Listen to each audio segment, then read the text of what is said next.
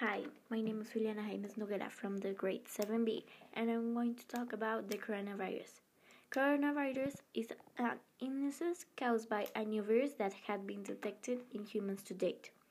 The pandemic started on December 1st in 2018 in the city of Wuhan, in central China, when a group of people with pneumonia of unknown cause was reported, mainly to the workers of the wholesale seafood market in South China of Wuhan, 12 the which sells among the products various types of live exotic animals.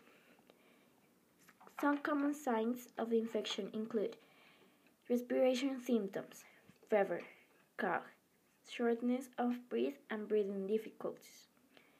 There's no medication to prevent or treat some a, eh, a coronavirus. Some patients may need symptomatic treatments to help them breathe. Some recommendations are wash your hands every three hours with due process. If you don't make that, you might get coronavirus.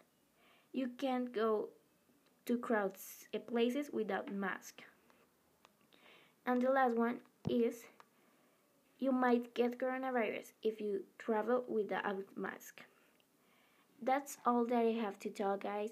Uh, I hope that you enjoy and learn about the coronavirus and how to prevent.